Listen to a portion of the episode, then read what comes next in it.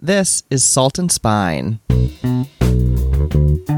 I wanted each recipe I selected to be a winner. And I just studied the recipes that resonated with me and like how they were written. And I wanted, you know, I wanted to write my recipes like I'm in the kitchen talking to one of my friends.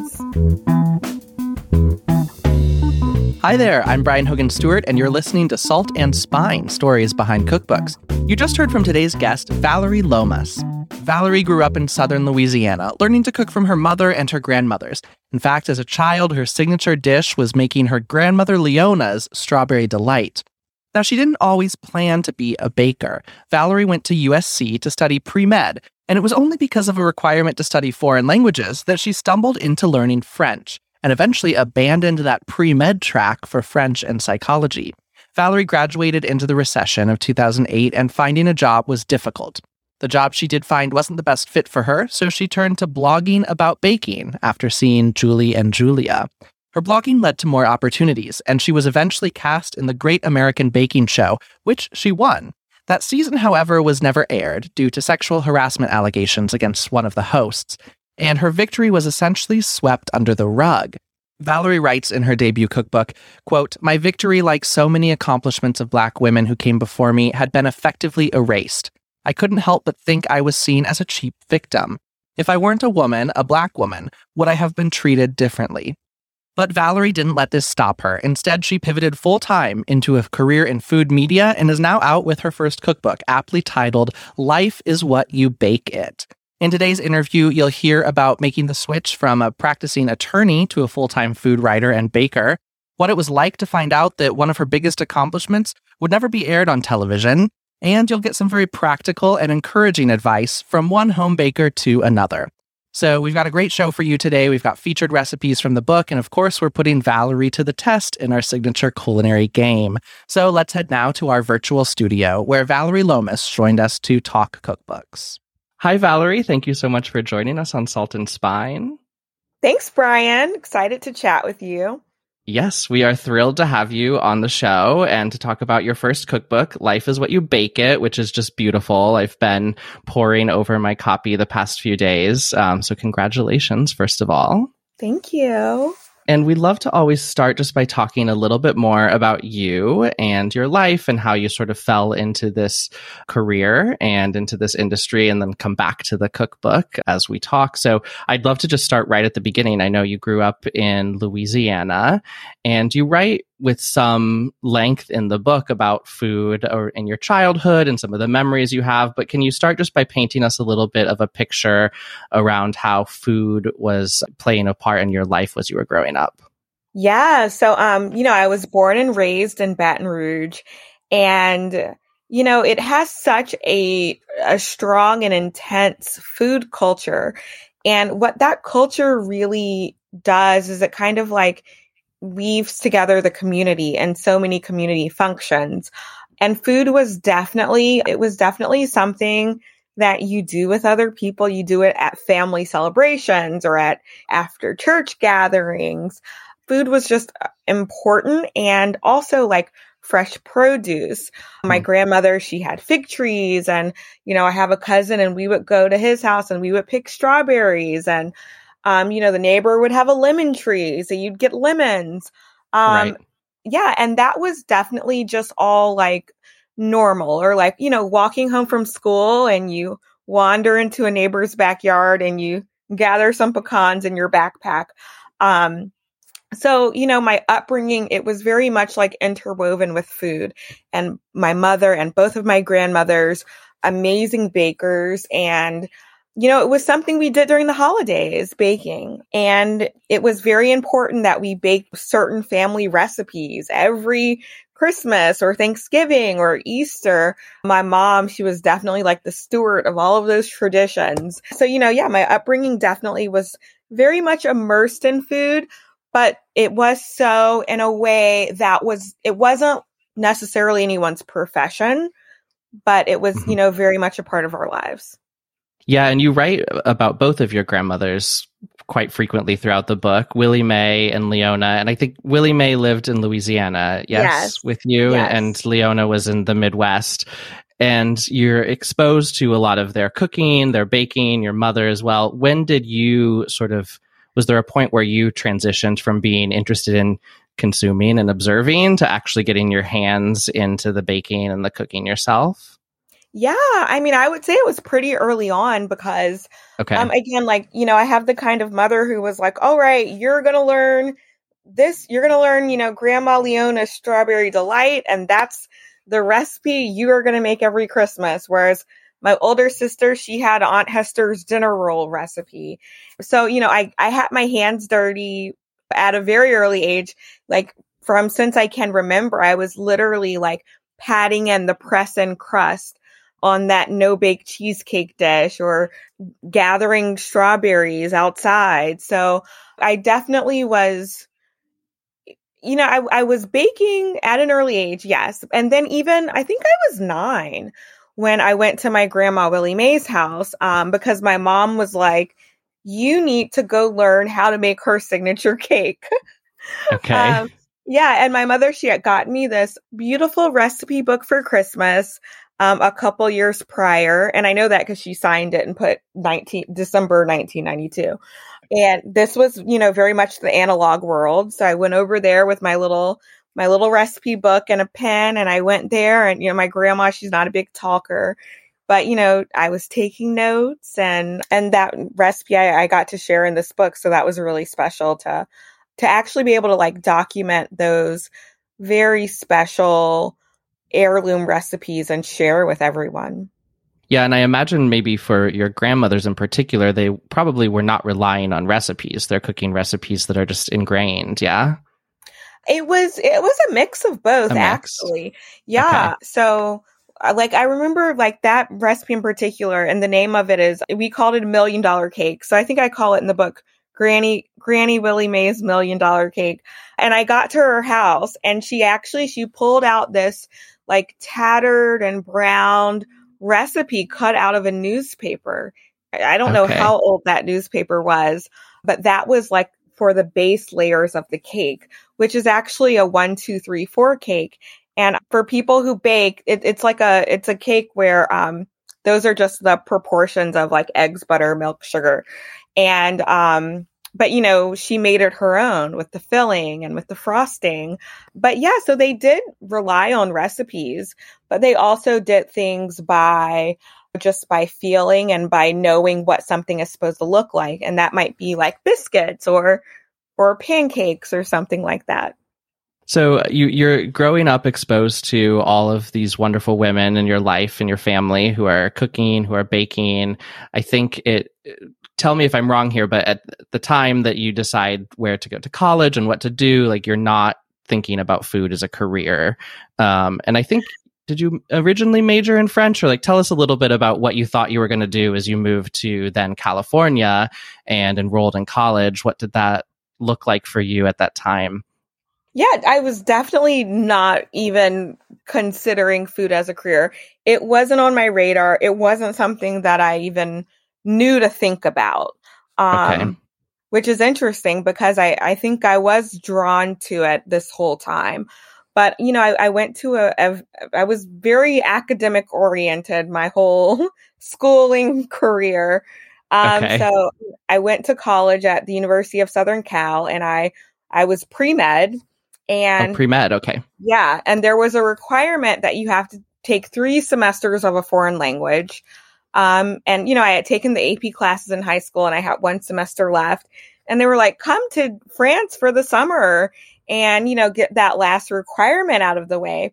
And I remember they said, if you were a French major, you had a better chance at getting a scholarship. So I hmm. added French as a major to kind of like game the system. Little did I know the system would game me because um, I went to France that summer and before I left to go back home, I went online, I changed all of my classes. Uh, I was like, I'm ditching pre med. Um, and I became a double major in French and psychology. And I went on to study abroad again my junior year. You know, I, I, I went to law school because you, you don't have to like be pre law to go to law school. You can major in anything. And I uh-huh. definitely thought, yeah, that was going to be my career. And I do think it's something that, um, under different circumstances, I just think everything would have worked out differently. But because I graduated into the recession, that, you know, 2008, 2009 recession that really affected my graduating class. Yeah, because of that, I wasn't able to like have my choice of the type of legal job I wanted. It was more of like get in where you fit in, you have a job, be grateful, but it wasn't the best fit. And so I think because of that, I ended up just dissatisfied and um and I leaned into something that was satisfying and that made me happy and that was cooking and baking and writing recipes and sharing it with people through my blog. Yeah, and you you did that in a number of ways. One is the blog. Can you tell us how the blog started? I think I have read that you, you were at least partially inspired from watching the movie Julie and Julia and feeling yeah. like you should you should do something similar and started baking and blogging every day.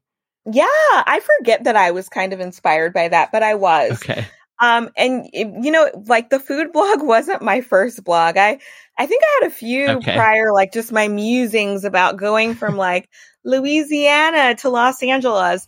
But the sure. food blog is the one that stuck. And I think it's because I had that passion for cooking and for baking that was intertwined in it. But I think that, that like wanting to tell a story had been there. And yeah, you know, I was starting my last year of law school. I didn't have a job lined up um, which which was really uh really difficult for me to deal with because it wasn't something that I had expected or planned. And I'm sure anyone who, you know, was graduating in the past year or two can relate to to that feeling where, you know, the rug, you feel like the rug is kind of ripped from under you.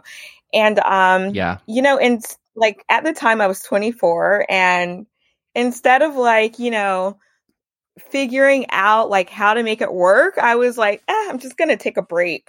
Um, that last year of law school, and I was like, mm, I'm just gonna like pour myself into into something else. And for me, that was this blog and and you sort of kept pouring yourself even on on the side right because then you you end up well you graduate and you go back to france for a little bit right after you take the bar there's this yeah. connection to france i think that's really strong for you and i'm curious to know more about how that influenced you as a baker too because it shows up very prominently in the book um, but you you do land a job as an attorney in New York. And even then, you're still finding ways. You have the blog, but then you start baking and selling macarons on the side on weekends, right? Can you tell us how you sort of cobbled these things together in that window where you were, you know, still pursuing your law career while also trying to find a way to make this passion work?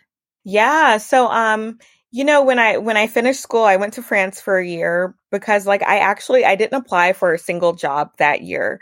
Like because I was oh, okay. just like so I was like, I mean, like I said, looking back, it's like, okay, I really dealt with this in a in a, a different way than I would now. But that's maturity for you.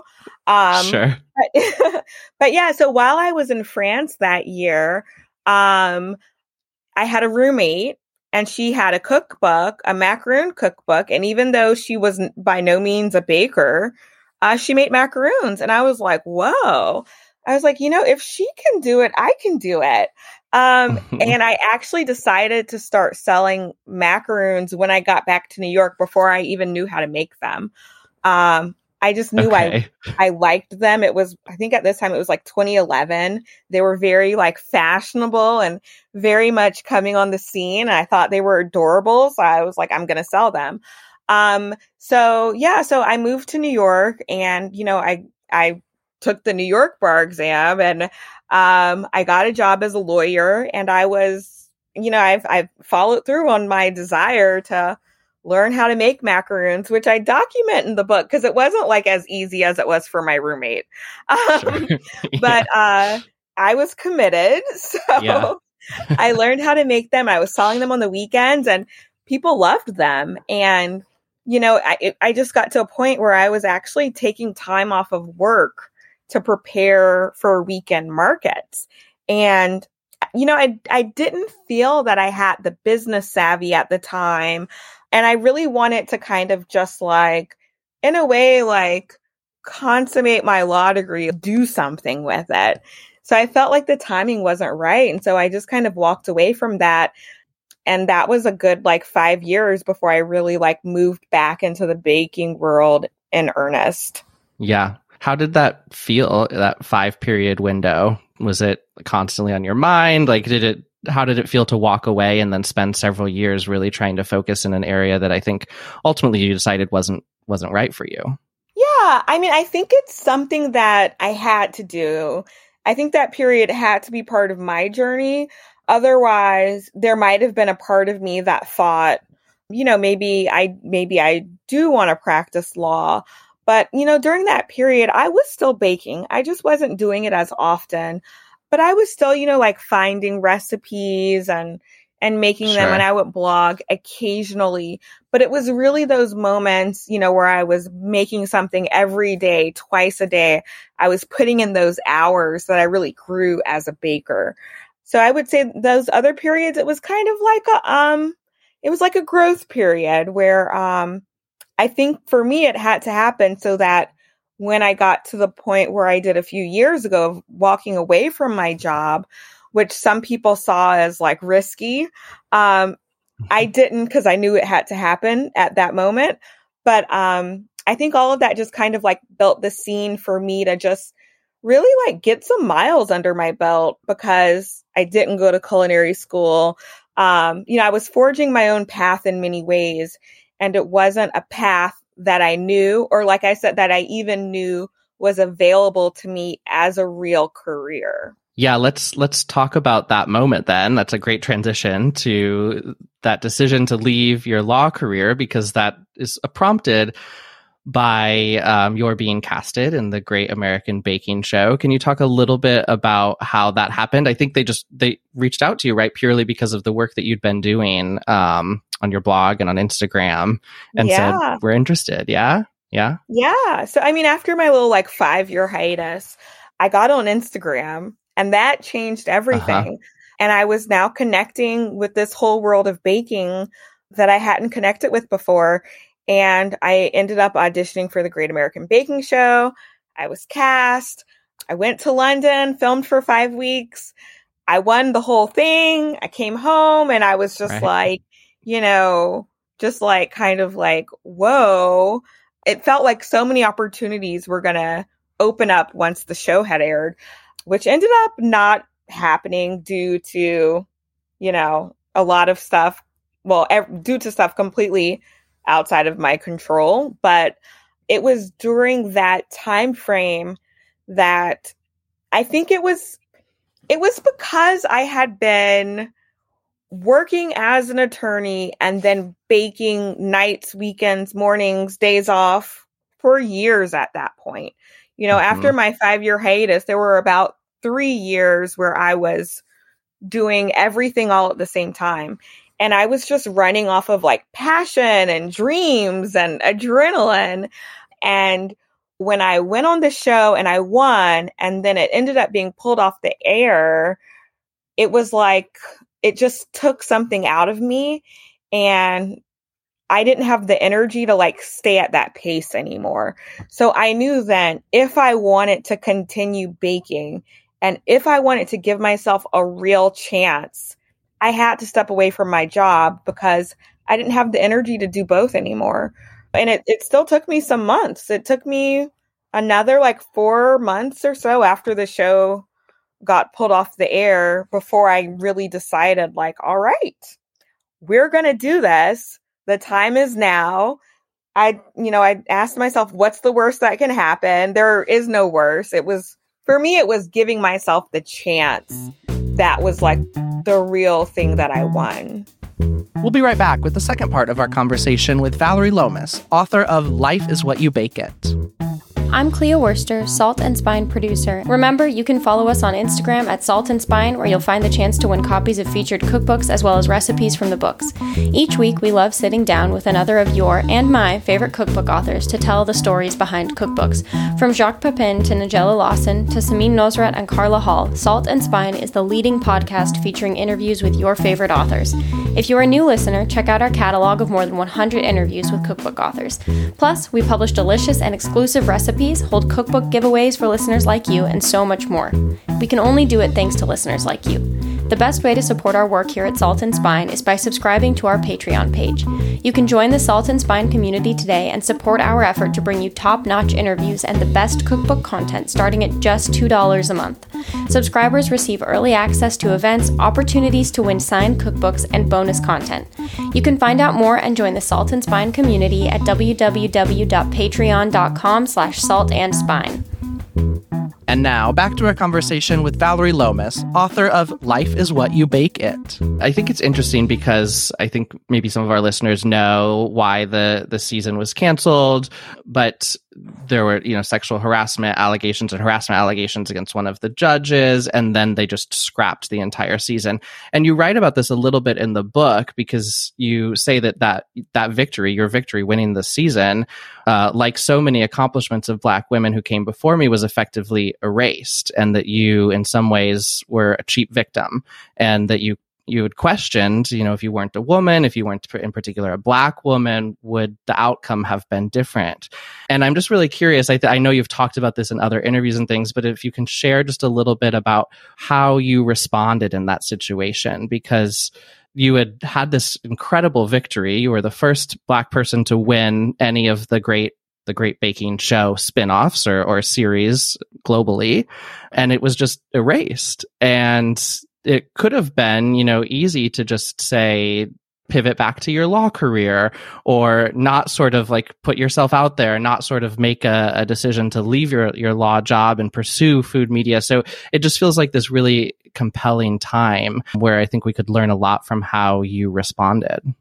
You know, here's the thing. I think that just having overcome adversity in the past whether it was something major or something, you know, like studying for the bar exam. sure. which is really an adverse thing. It's when you're in one of those situations and you think that you've given it everything you have to give, but sometimes more is required. I learned that I have another gear that I can go into. So uh-huh. even though it felt like, you know, I was completely like you know, it knocked the air out of me and I felt like I didn't have much left. I knew there was another gear I could go into if I just approached things a little bit differently and I didn't just melt into a puddle. Yeah. So, you know, when the show got pulled off the air, I think there might have even been an expectation for us to just kind of like swallow it and accept it. But, you know, I reached out to my network immediately. And, you know, that's a benefit of going to school in Los Angeles is uh, there are people who, who, um, you know, I have friends who had publicists and that kind of thing. Sure. And what, you know, one of them put me in touch with a publicist and she, she had people tune in when they made this very small little announcement. And because of that, that got this like snowball effect of media actually covering the story. I think it was, but I was just like, I'm not going to just sit here and like not talk about this. I'm gonna I'm gonna talk about it like I won this show. You're not gonna get to see yeah. it, but it happened. Like I was there, other people were there. We baked for five weeks. We sacrificed. We didn't get anything in return. Like we weren't paid. We, you know, there was no prize for winning. And, and you know, you you think you're bargaining for something, which is a chance to to have like real exposure. This was going to air on ABC, so um, yeah. so yeah, I think I just kind of like dug deep into that extra gear. And, you know, as disappointed as it was, I couldn't let that be the thing that I got out of it. I knew I needed to just hustle. And, and once it became a story, then it was like I had some of, at least I had some of food media on my side. And it wasn't necessarily like the public saw this as a huge story, but it was enough of the right people to open up some doors so that I could continue to walk through them.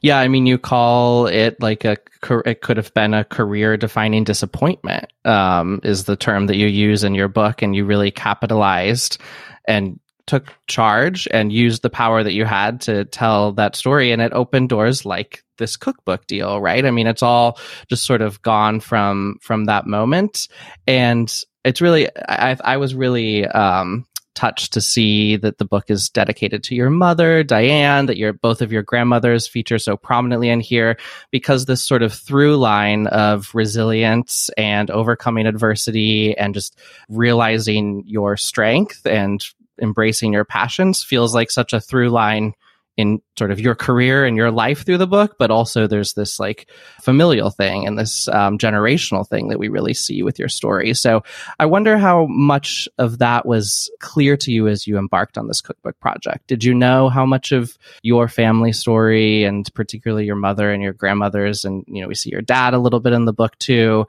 uh, would be a part of that? Yeah, you know, I definitely didn't know, but it was a question. I kept getting this question when I gave interviews, which was, where do you get your strength from? And I'm like, hmm. I never even like thought about myself in those terms, right? Okay. Where do you get your resilience from? It's not something I ever even like, someone was like, describe yourself. I wouldn't use those terms. And, you know, as I dug deep to answer these questions and I thought about my own journey, it was so clear that their journeys had to had to come to play.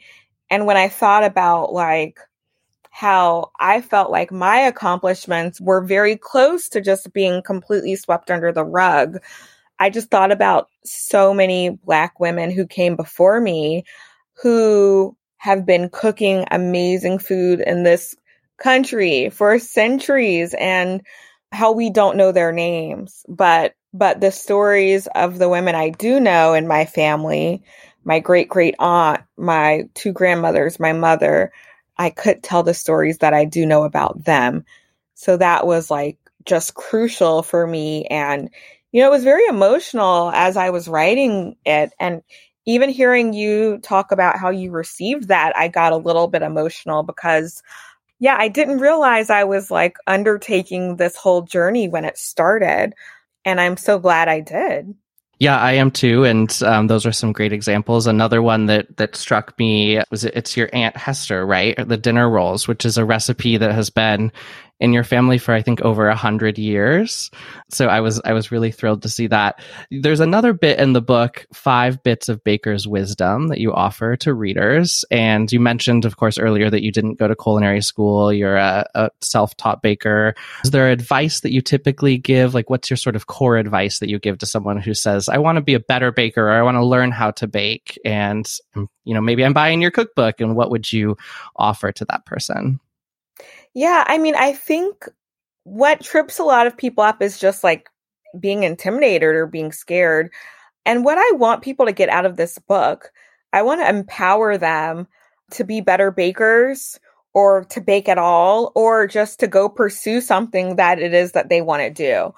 Um, so, you know, in the book, I talk a lot about practice bakes perfect and I grew up playing piano. Anyone who's grown up playing piano, you definitely know the phrase practice makes perfect.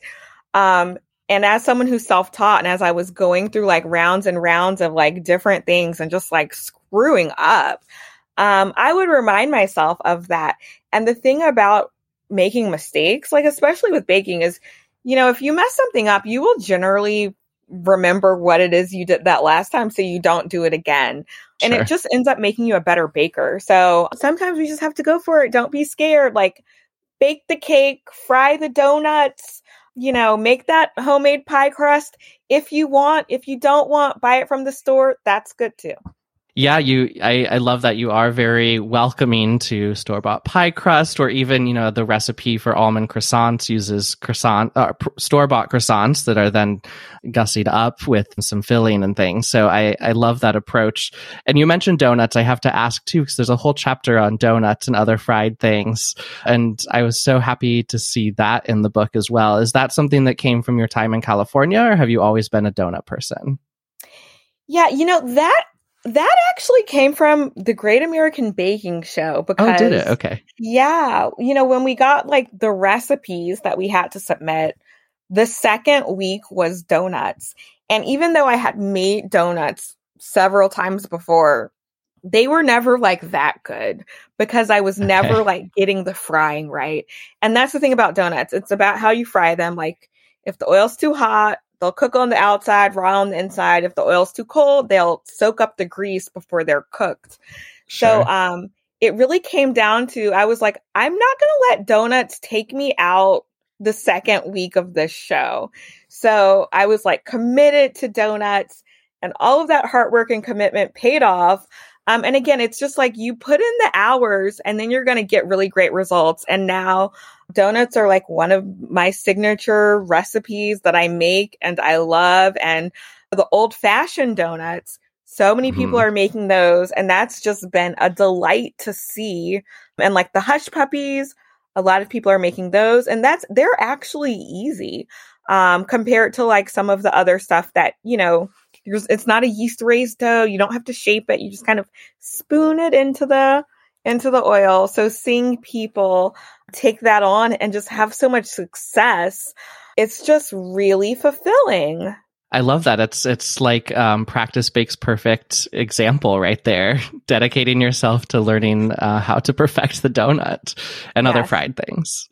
yes. Wonderful. Well, we're a show on cookbooks, so we always like to ask our guests about some of the works or authors that have inspired you, and a little bit about how you relate to cookbooks. So I'm curious first if you could tell us. Do you remember? Did you have cookbooks around when you were a kid? Do you remember growing up with cookbooks? Yes, I had cookbooks. Yeah. My mother my mother had a bunch of cookbooks and um I think I was collecting them before I knew I was even collecting them because okay. when I did decide to go on this baking journey, I had cookbooks. But you know the like the cookbook that was in our home kitchen that I think we went to the most, it was like the Williams-Sonoma Essentials of Baking book. And, you know, later when I was in law school, I remember I had Martha Stewart's Cupcakes book. And and it's crazy because like now we have the same publisher like what? Yeah. um yeah. Have you met her? Yeah. Have i met her? No, no i would like okay. to yeah. She would be fun to make that happen. Um but yeah um and then i remember like for christmas i got julia child's french cooking book and sure yeah and that was like something you know b- b- before I had the blog, actually, I, I was, you know, I was like making her roast chicken and her green beans. And I love like the French approach, you know, which is just simple, good ingredients, simple cooking. And it's, it's so different than what I grew up with in Louisiana.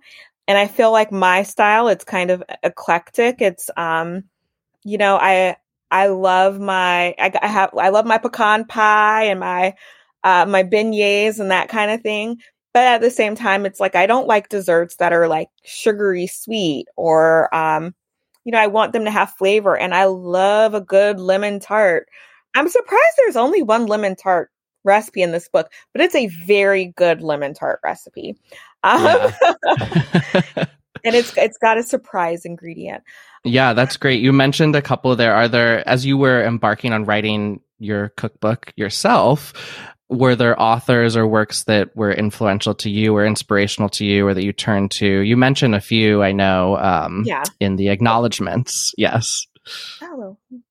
Yeah. Um, so there were definitely some books, um, and I'm, I, I'm, I'm in my bedroom and my cookbook bookshelf is in my bedroom. That's how I feel okay.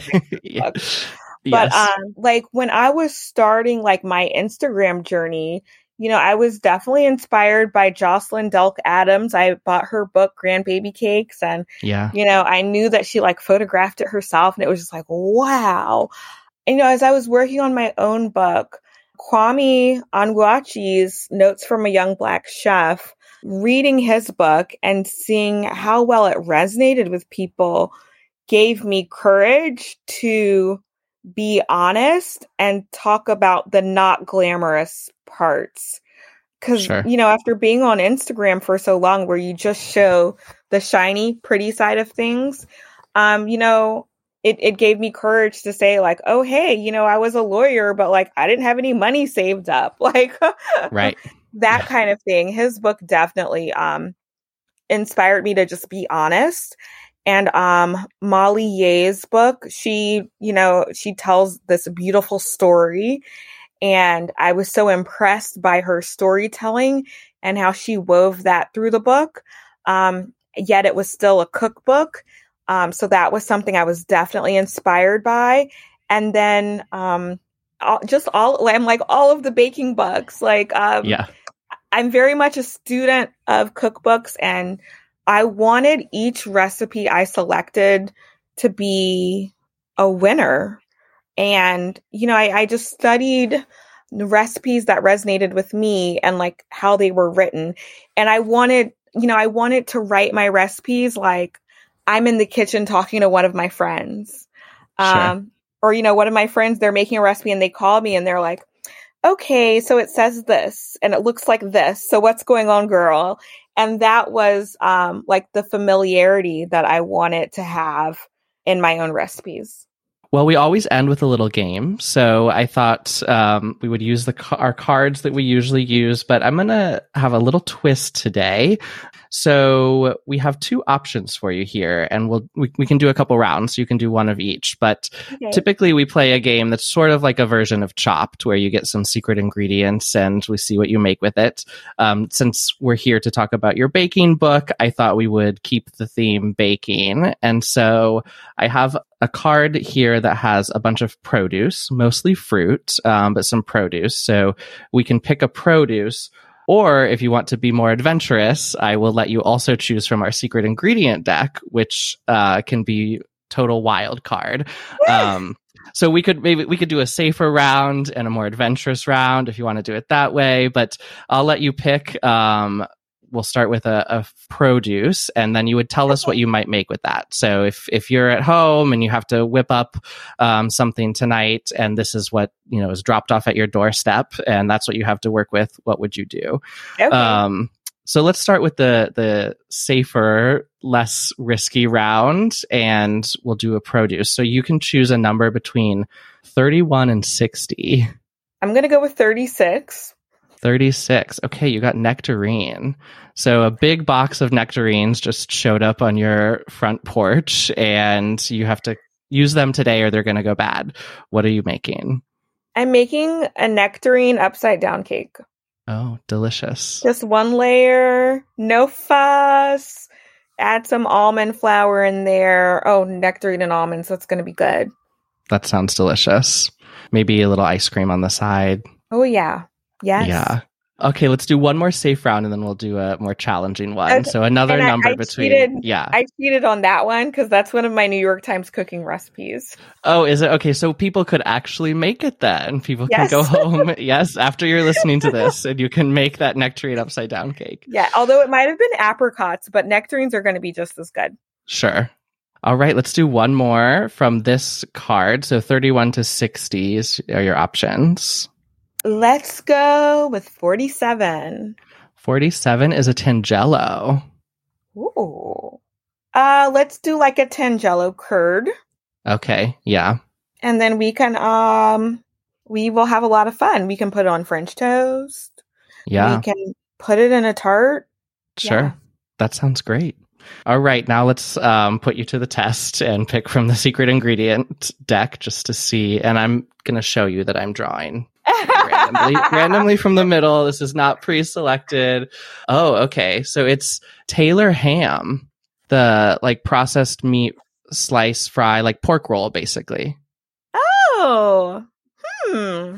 So a package of pork I- roll just showed up, and you need to use it tonight. what are we okay, doing? I'm gonna take, I'm gonna take my like freshly baked brioche out of the oven, okay. and I'm making a croque madame, Oh, that sounds excellent. a sandwich. Yes, yeah, a sandwich. Yes, making a Good. sandwich. Well, that was so much fun. Thank you for playing along with our little game, and it was so great to have you on Salt and Spine, Vallery. Thank you so much, Brian. It was great chatting with you. And that's our show for today. Thank you so much for listening. As always, you can find bonus content from today's show and all of our episodes on our website, saltandspine.com. You'll mm-hmm. find featured recipes there from Vallery Lomas's Life is What You Bake It. Remember, if you like hearing from your favorite authors on Salt and Spine, and I hope you do, please click subscribe wherever you're listening. You can also leave us a rating on iTunes or join the Salt and Spine community and support our show at patreon.com. Our show today was produced by me, Brian Hogan Stewart, and our producer, Cleo Worster. Our kitchen correspondent is Sarah Varney. The Salt and Spine original theme song was created by Brunch for Lunch. Salt and Spine is typically recorded at the Civic Kitchen in San Francisco's Mission District. The Civic Kitchen is now offering both digital and in person classes for home cooks. Find out more at civickitchensf.com. Thanks, as always, to Jen Nurse, Chris Bonomo, and the Civic Kitchen team, to Edible San Francisco, to Celia Sack at Omnivore Books, and to Monique at Hardcover Cook. We'll be back next week with more stories behind the cookbooks you love.